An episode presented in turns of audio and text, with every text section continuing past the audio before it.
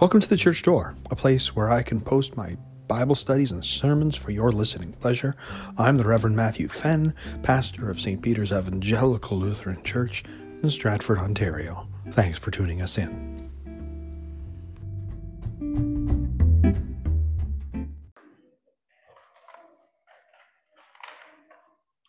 Grace to you and peace from God our Father and the Lord Jesus Christ. Amen. Ascension often feels like the poor cousin among the church festivals. And given the church attendance, I would say that's probably an accurate assessment.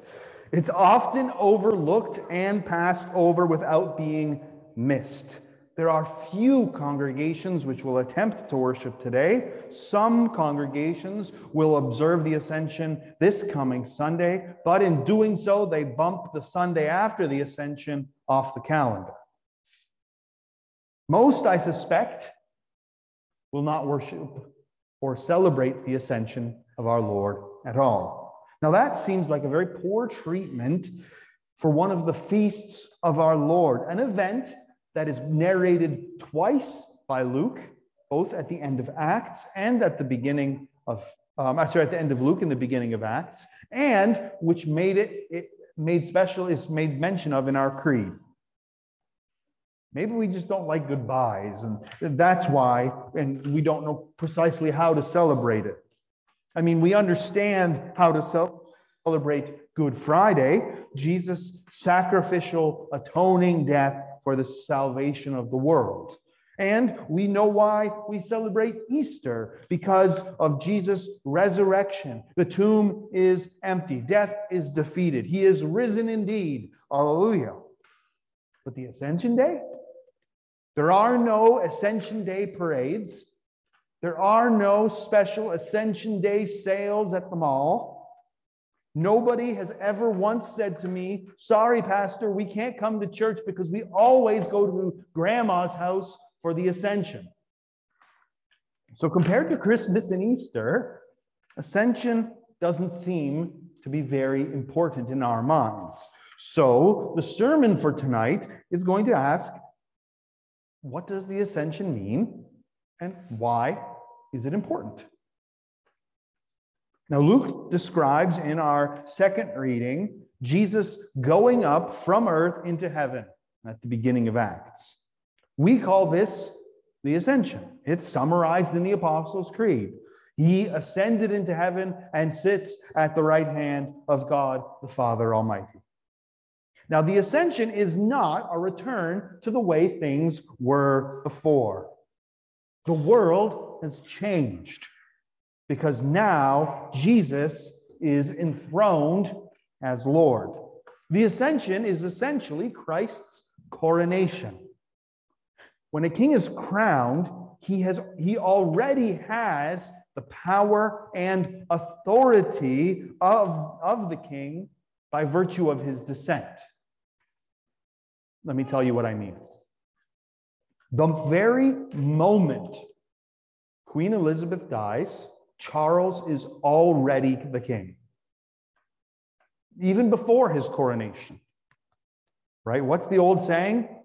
The king is dead, long live the king. Right? That's, that's the old saying. So, the coronation is an inauguration. It's a public ceremony that certifies that he is entering into the exercise of his office. Follow me? So, Jesus' ascension into heaven is his coronation. It is his publicly being certified that he has that exalted status, that he is the King of Kings and the Lord of Lords. The ascension proclaims that Jesus Christ rules and reigns over all things. The feast of the ascension is the celebration of Christ's reign now.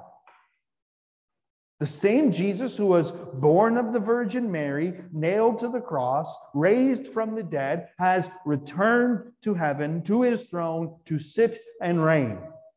And now he reigns over all things.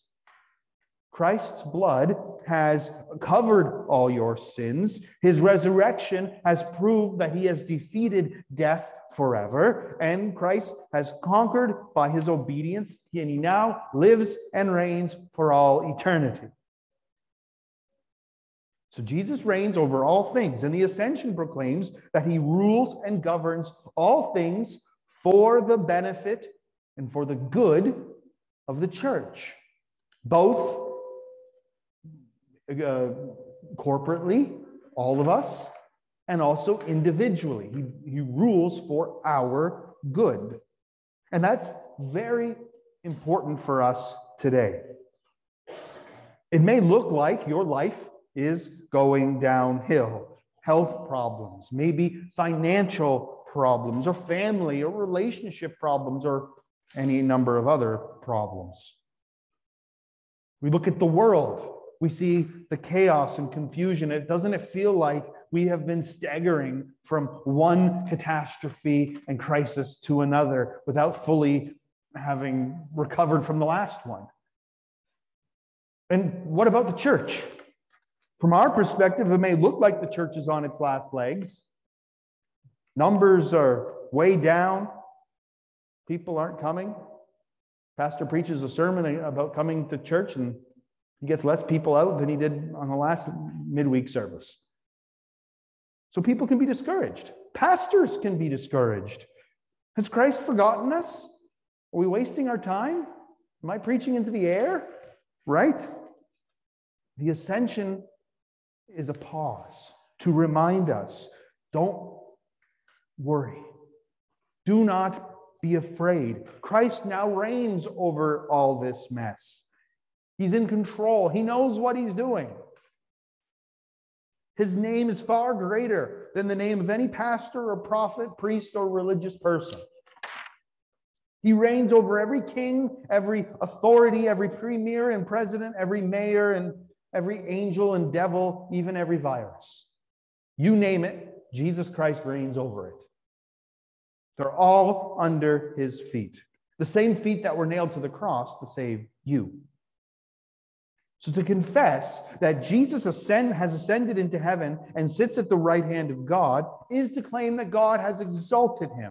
The same Jesus who welcomed sinners, who suffered and died uh, because he was rejected by this world, that same Jesus is now exalted to the, in the very presence of God as the king. So the ascension tells us that Jesus is still in charge. And it means if Jesus is still in charge, it means that we owe Jesus our complete and undivided loyalty because he is the king, not us. And if we owe him our loyalty, that means we must do what he says. And that means we must learn what he tells us to do. This means that Christianity is not about going to heaven when you die. That's an important part of it. But Jesus has a, has a lot to say about how you live your life until the moment of your last breath. And your job is to listen to him because he is your king. And yet, that king also died to save you because of his exceedingly great mercy. Christ works all things out for the good of God's people. When you hurt, he knows it. And he's working it out. Your King Jesus knows your weaknesses. He'll give you the strength to do what he asks and the endurance to get to the end. And the ascension is important because it gives us our mission. Until Christ comes again, the church must get on with telling others about Jesus. That's our mandate, that's our mission. Some organizations, maybe some of the ones you know of or have been part of or are part of, have mission statements and vision statements, right? Have you heard these things? What's the churches? Some churches will have fancy pants vision statements. I want you to consider Jesus doesn't leave his disciples in our text just staring up into space. He doesn't leave them like that. Not even the angels who are there talking to them leave them like that. that. What do they tell them? They say, Why are you staring up into the sky?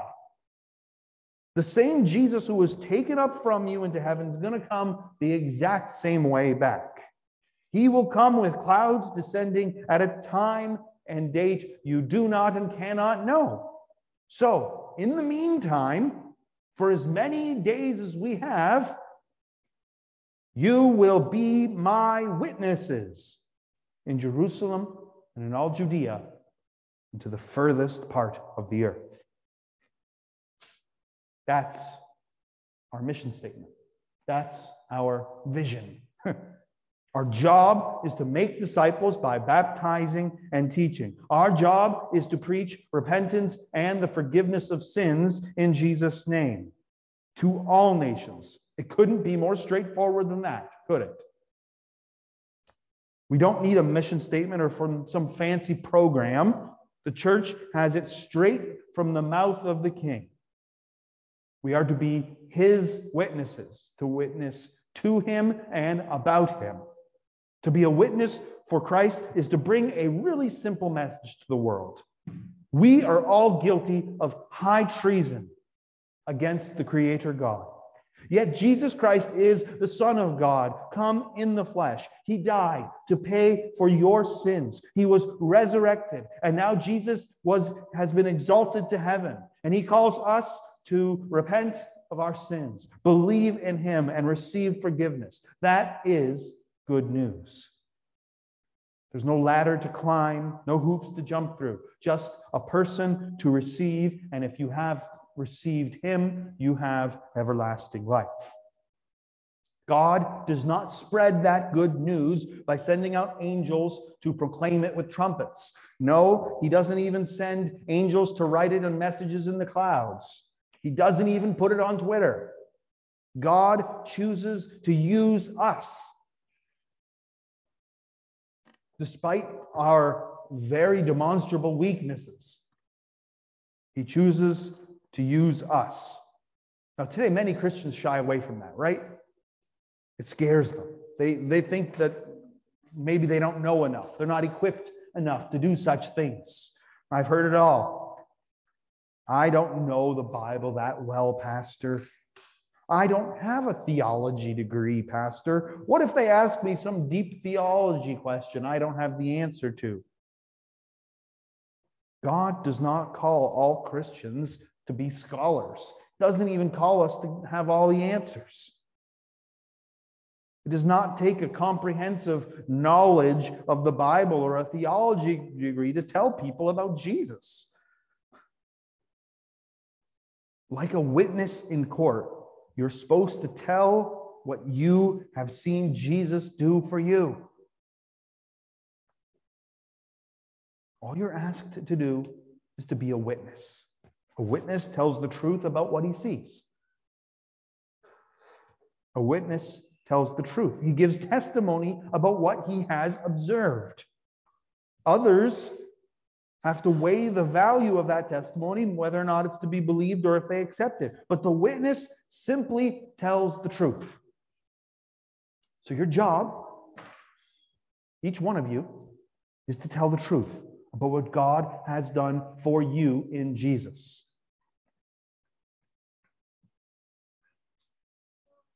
Atheist comedian Penn Jillette I'm going to paraphrase him. I should have looked up the quote ahead of time. Says that he does not respect any Christian who does not attempt to share their faith. Now, he doesn't believe any of it, but he doesn't respect any Christian who wouldn't do that. Why?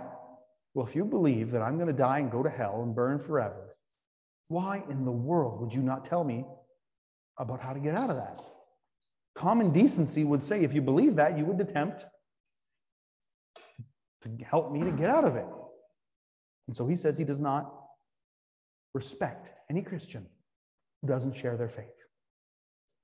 And sharing your faith is that easy. It's very simple. I believe in Jesus. He died for my sins. He forgave me. And you know what? He can forgive you too. Jesus commissions us not to build empires, but to confront sinners with the message of repentance and the forgiveness of sins. And we will receive power by the Spirit to spread that gospel throughout the world. He doesn't even promise us church growth, did you see? He promises us, he, he wants us to be his witnesses. And until he comes, that's our job. Christ will come personally, visibly, and gloriously. Meanwhile, we have a job to do. And so you don't have to worry about the future. You don't have to fear death or the devil, the world, and all its hostility and all the chaos going on. Christ has died. Christ has risen. Christ now reigns in glory. And all of that is to save you. Of God, which passes all understanding, guard your hearts and your minds in Christ Jesus. Amen.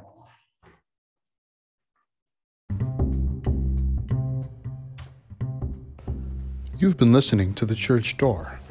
Thanks again for tuning in. If you have any comments, questions, or feedback, you can reach me, Pastor Matthew Fenn, at revfenn, R E V F E N N, at iCloud.com. Look forward to having you with us again next time.